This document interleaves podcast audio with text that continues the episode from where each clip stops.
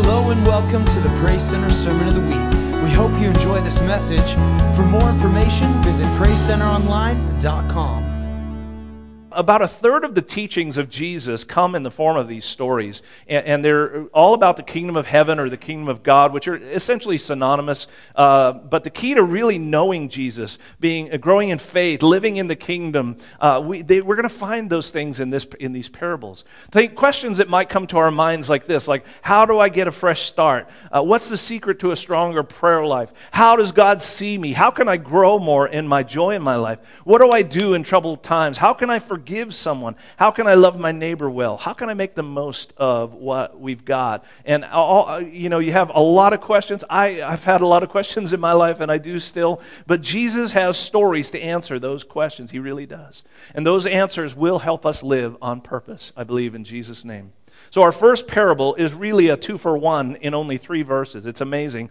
So we're going to look at it now, Matthew 13, 44 through 46. Jesus says, "The kingdom of heaven is like a treasure hidden in a field. When a man found it, he hid it again, and then in his joy went and sold all he had and bought that field.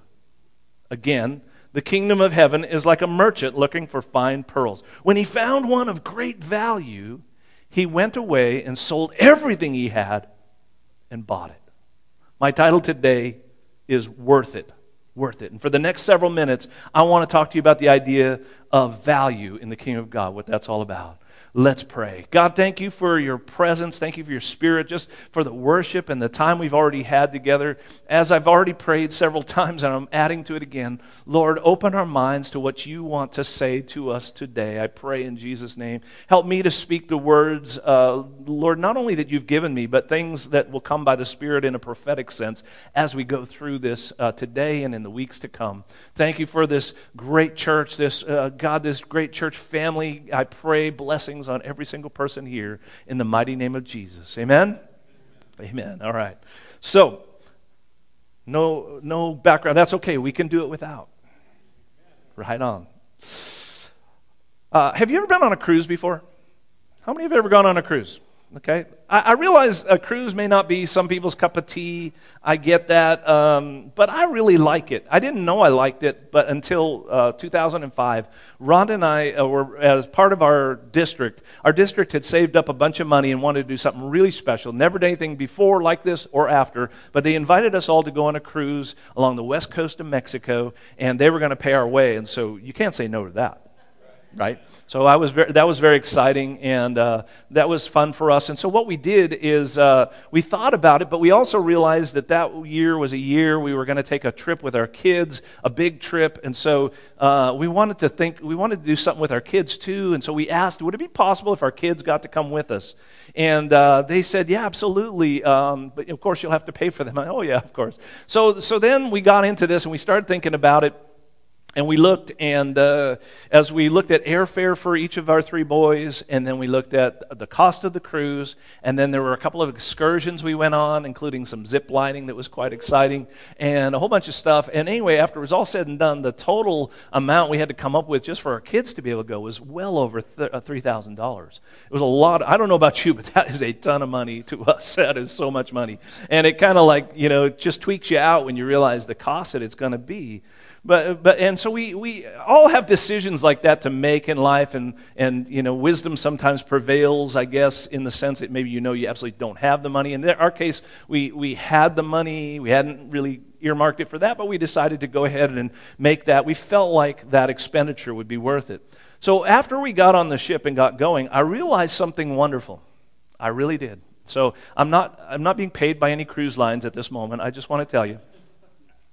But I realized something wonderful. In the past, I had always been in our family the person who, not that Rhonda and I wouldn't plan together the trip, but when it really came down to it, if there were hotel stays, I made the reservations. If there were distances that had to be traveled, I had to think through how many hours that is. Can we withstand 3 boys in a car pinching each other, all the way there? And where will we stop and take care of that?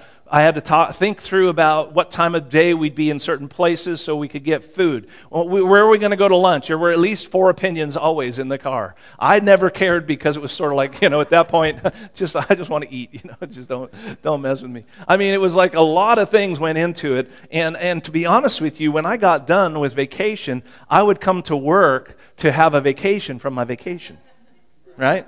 Seriously, can anybody relate to what I'm talking about? Okay, so sometimes there's so much that goes into it, and not that those experiences aren't worth it, but it's just really rough. But here's what happened on the cruise: is someone else is doing all the driving.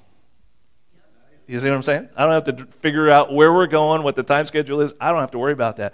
And every meal was provided for and cooked and really, really delicious. Most of the meals were like buffet style and things like that. And so it didn't matter that this person wanted a hamburger, this person wants a taco. It doesn't matter because you can get whatever you want basically on the cruise. And it was really, really good food. And then sometimes we'd have the sit-down meal at dinner. And the worst decision I had to make on my entire trip was, are you going to have steak or are you going to have lobster? Exactly. Good answer. I'll have both, thank you very much, because they don't care. They'll give you as much as you want and you can eat. And then, you just eat. You always gain like at least 5 pounds on one of those things. It's crazy. And it was so much fun. And then even like the excursions we took and stuff, a lot of that was arranged by the crew, so you didn't really have to think much. You just kind of followed the crowd, and went on your life. It was great. It was fantastic. To top it all off, Rhonda had access to soft-serve ice cream 24/7. I mean, there was so much happiness in our family. For me, it was a lot of money. But if you ask me when it was done, was that worth it? Yeah, it was worth it. I'd do it again, and I have a few times. It's really, really fun. Typically, when we look at these two parables, we think of them as having the same thought, and I think that's correct. I really do. I think they're really saying the same things, looking at it slightly differently. But the thought is this, that the kingdom, or maybe better yet, the king of the kingdom, is worth whatever it takes for us to obtain him, right? Or whatever it takes to get into the kingdom, whatever it takes to get Jesus, he's worth so much that once we discover him, we willingly would give up everything to have him. Do you agree that Jesus is worth it today? Do you agree? See, that's a true and a beautiful thought, and I love that. And earlier I prayed that we would, I got to tell you, this message is, to me, I like this message I'm about to preach to you today. I really like it. I feel so strongly about that, and I'm just keep coming to this thing. God, please let what you just put in my heart in this last, and I've been thinking about this for weeks, but this last week especially, it's just been hitting me to where tears welling up in my eyes when I think about it. And I just pray that again, God, seal this into our hearts today. See, and so I'm about to hit something that might sound a little hard or it might be a little tough to swallow, but hang in there with me because we're going someplace with this. So sometimes I think we soft-pedaled the gospel just a little bit. That may sound weird, but what we do is we emphasize that salvation is free, right? You understand that? It's absolutely free. It is a gift, and that is so true. But I have said this many times, that salvation is free, but it will cost you your life. Have you ever heard me say that before? Yeah. So how does that work? See, this is not some bait-and-switch move by God. He's not pulling a fast one on us. Here's a free gift, but, it's kind of like when we were offering hot dogs to people yesterday. You could see the skepticism in their eyes. What are you trying to sell me? What are you trying to give me, right? What are you trying to put on me? And people would even ask us, what's this all about? Almost mad at us, like, no, we're just giving away hot dogs. It's not a big deal.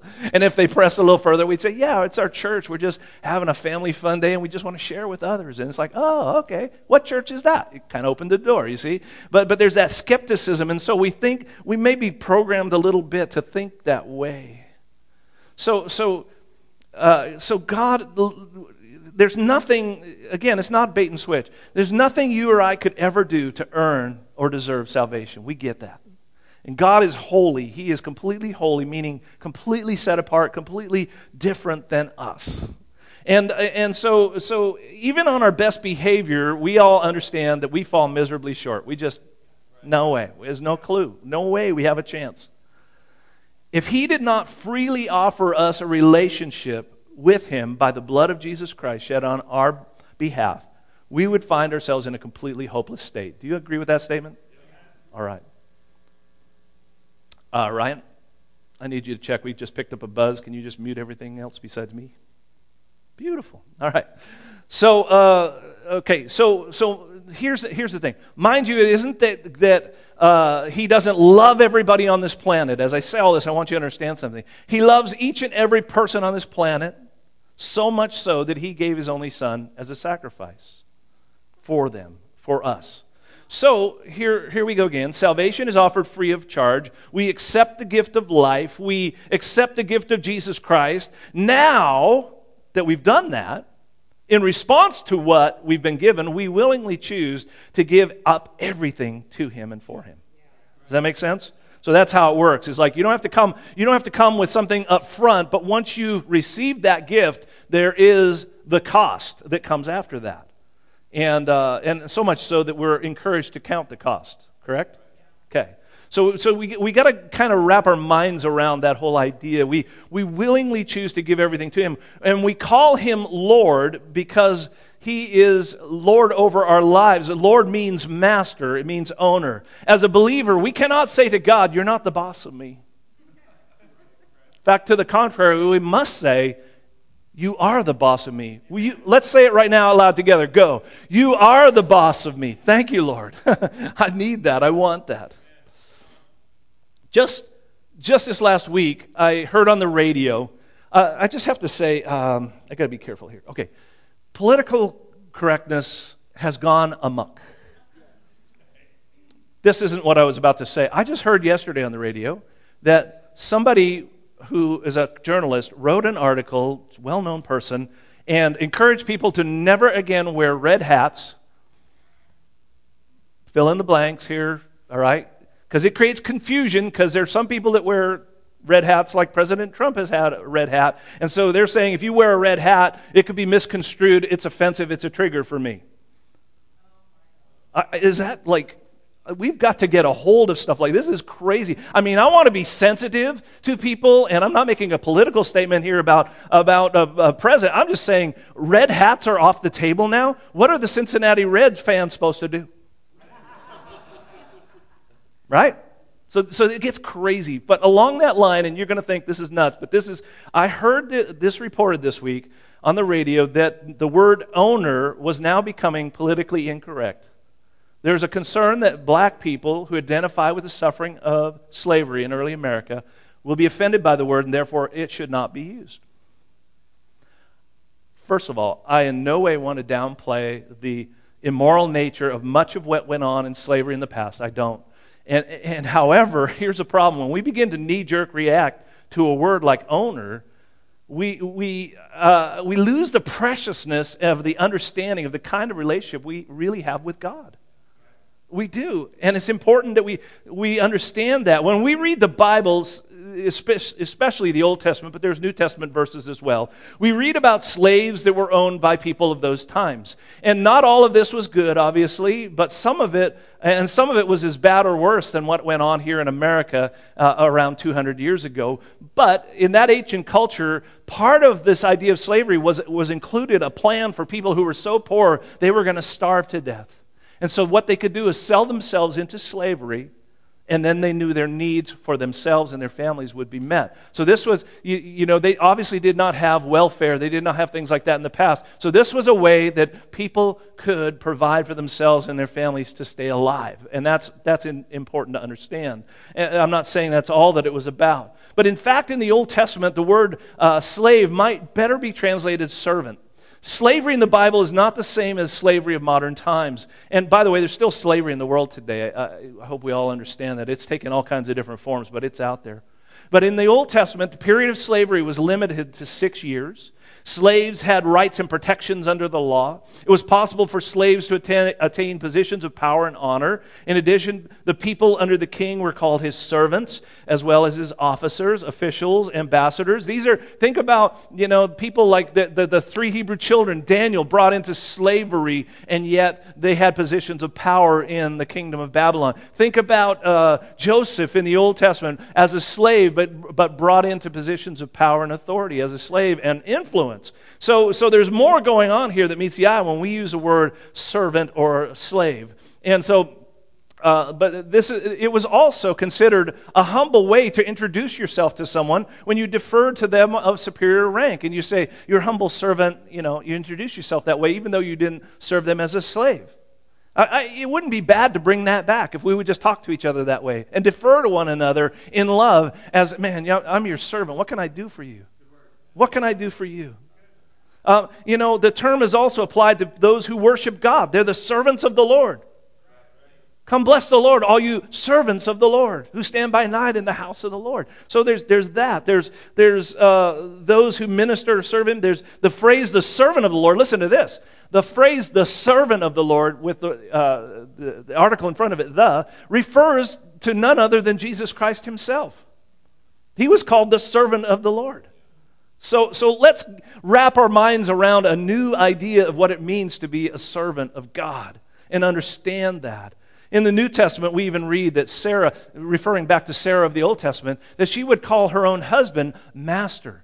I've tried to institute that in my own home, and I've gotten a little bit of pushback, so pray for Rhonda. Tongue removed from cheek. Okay. But here's the deal. If we lose the concept of God is owner, he is Lord, we've lost a great understanding of what salvation is really all about. We really have. Catherine Booth is a co-founder of the Salvation Army. I've got her quote here. If it's on the screen, I hope. But it says, a salvation that does not lead to service is no salvation at all. Come on, let that sink in.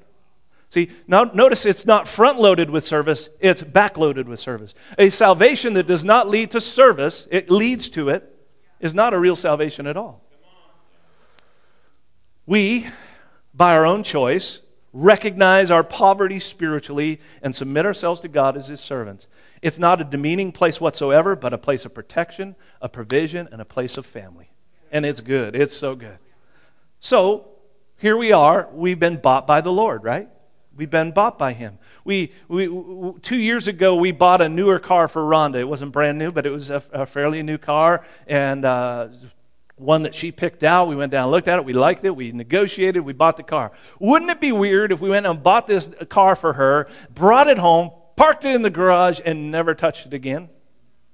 Now, notwithstanding the fact that some people buy things like that, set them aside for the idea that it will build in value, I understand that. But there's still a purpose behind the purchase, correct?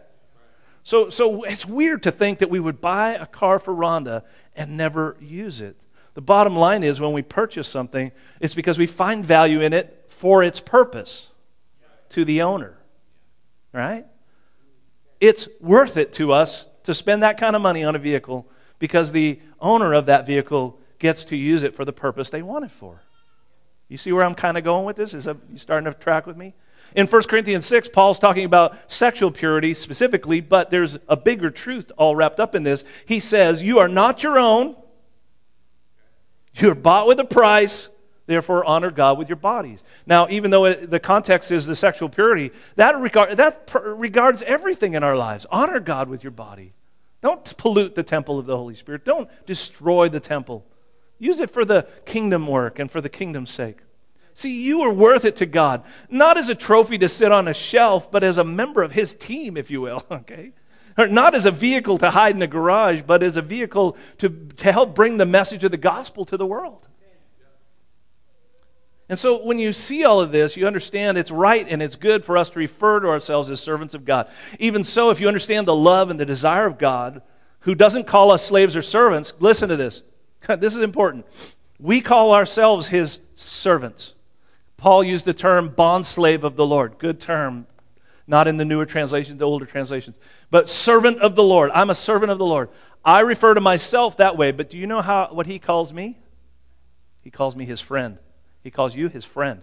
Now, I used to be nervous about that psalm where we used to say, I'm a friend of God, I'm a friend of God. Thankfully, at the end of it, they put, he calls me friend. I don't think we should think of God as our buddy in that sense. You with me? Like, that's... Because I think we need to understand He is in charge. He is boss. He's Lord. Not that we can't be close to Him. Not that we can't just jump right up in His lap spiritually. You understand what I'm saying? But let Him call us friend, but I'll call myself a servant of the Lord. You catching the difference in my heart? Maybe it's just semantics. Maybe for you it doesn't mean the same thing, but it worries me to be a little too glib with God, if you will. Okay? 1 Corinthians 7 says, the one who is free when called is Christ's slave. Got it? You were bought at a price. Now we're beginning to understand why, as we freely submit to Him as owner, serving Him is worth it, isn't it? It's worth it. 1 Peter 1, 18 and 19, for you know that it was not with perishable things such as silver or gold that you were redeemed, purchased from an empty way of life handed down to you from your ancestors, but with the precious blood of Christ. What is so special about you and me that God would be willing to pay such an awful price, such an amazing high cost? Well, to find the answer to that, we've got to go back to the beginning. You see, before our text today about this treasure that's in a field, you wondered if I'd forgotten about my text, hadn't you? There's a treasure in a field. There's a pearl of great price. There's these treasures that are out there. And what's so special about us that we would be worth it to God? And to find that, we have to go back to the beginning, because just before our text today, Matthew is explaining about the parables. In a previous verse in Matthew 13 on the screen, 34, Jesus spoke all these things to the crowd in parables. And here's why. He did not say anything to them without using a parable. So what was fulfilled was spoken through the prophet, I will open my mouth in parables. I will utter things, here it is, hidden since the creation of the world. If parables are about things hidden since the creation of the world, we're going to have to go back to the beginning to understand them. We read in Genesis 1:26 that God created humans in His image. When we were created, He said it was very good. First 5 days, this is good, this is good, this is good, it's good, it's good. Humans, it's very good. That was the pinnacle. That was it. You're the most important thing God created in the entire universe. Don't let the devil or the world or anybody lie to you and tell you otherwise. You're the most important thing that God ever created. But when He says good, the word good could be translated precious, valuable, excellent, and pleasing. This is how God saw you and me before we were ever created.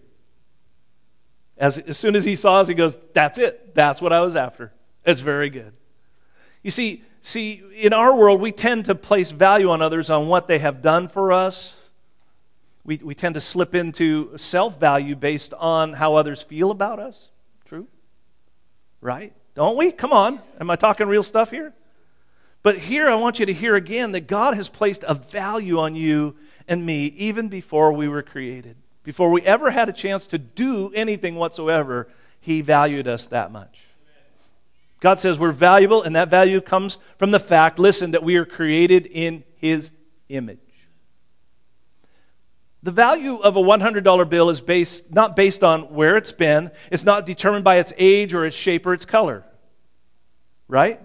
Basically, a $1 bill and a $100 bill are the same size and color. True? So if you're just going by shape, size, color, no difference. So how do we know what each of them is worth? One has a picture of the first president. That seems kind of important. George Washington, you'd think, wow, maybe that should be the one we should choose. The other has a picture of Ben Franklin. Smart guy. Said a lot of cool stuff. Invented daylight savings time, so that's a downer on him. So what are we going to do? But let me ask you something. Would you rather have a Ben or a George? Oh, so you'd rather have a Ben. So how do you determine worth? Well, it's by the image that it bears. Okay? You need to know whose image you bear today. You need to know that you are someone that bears the image of Christ. And whether things are good or bad in your life right now, whether you are happy or you're sad, doesn't affect or reflect on the fact that you were created in the image of God. And because you bear His image, you have incredible worth to God. Incredible worth to God. I don't know if I'll say this quite right, but I think we all have a bit, maybe this is too strong of a word, a little bit of self-hatred maybe, that's the word I'm concerned about, but at least guilt and shame based on things we've done, or maybe even attributes about ourselves that we don't like. Fair statement? Okay. We might look at our talents and think, man, I wish I could sing like, I wish I could play like that person does. If I could only do that. We might look at the success of others and think, you know, if I only had the chances that they had in life. There's all kinds of things we can start comparing ourselves to others. And I could go on and on with examples, but all of these keep speaking to our failure, don't they? They all speak to the that we don't see ourselves as valuable to some degree or the other. And we might even go as far as to say that we feel worthless. So we start to entertain the thought that God didn't know what he was doing, don't we? I mean, I've done it in my life. Did he know what he was doing when he created me? Why am I like this? Why am I not like that?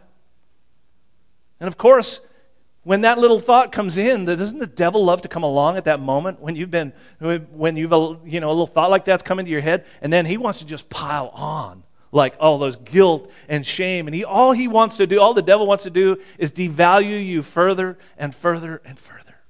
To take you down as many notches as he can. Worship team, come on back up. So, what are you and I really worth? Well, Revelation 5:9, at the end of all things, all creation is singing, the angels are singing, and they sang a new song, saying, "You are worthy to take the scroll and to open its seals, because you were slain, and with your blood you purchased for God persons from every tribe and language and people and nation." Woo! Hey, if you've got prejudice, you're going to have to get over it, because everybody's going to be there. Just get over it. Come on. But here's, I don't know if you realize what I've done to you, but I've turned this whole thing upside down already on you. We've come full circle in this message. You see, those who bear the image of God are worth everything to God, who gave the most precious gift and most precious thing he could give, his own blood, to purchase you. Listen to me. Listen to me. If you haven't heard anything else today, you need to hear this. Here is the twist to the parable. Jesus is the man who dug in the dirt and found the treasure. Jesus is the man who went into the marketplace and saw the pearl and said, "I'll give everything for that pearl. I will give everything." He found the treasure, which is you, buried in the muck and filth of this life. He gave everything he had, his very life, to purchase you. He found the pearl, which is soiled and stained by the world. He gave up heaven. He gave his life. He shed his blood to purchase you and me for himself. He cleaned us up. He purified us, and he puts us on display to the world as having untold value. Here's my child. Look at this. Isn't this beautiful? The pearl of great price. You see, Jesus is the one that is searching for us. We are not looking for him. He came to seek and save the lost, didn't he? He is the shepherd who leaves the 99 and goes after the one lost sheep. He is the woman who cleans the whole house and finds the one coin that is missing. He is the father on the porch, looking continually down the road, waiting for that lost son or daughter to come home. You are worth it today. No matter what anyone else may say about you, no matter what you've thought about yourself, God has found a treasure in you. You think, well, or you may say, "Well, Pastor Sal, you don't know what I've done. You don't know how I've sinned." Can I ask you a question as you think about that? Is there any difference in value between a crisp, clean $100 bill or a crumpled, creased, and filthy one you found in the dirt?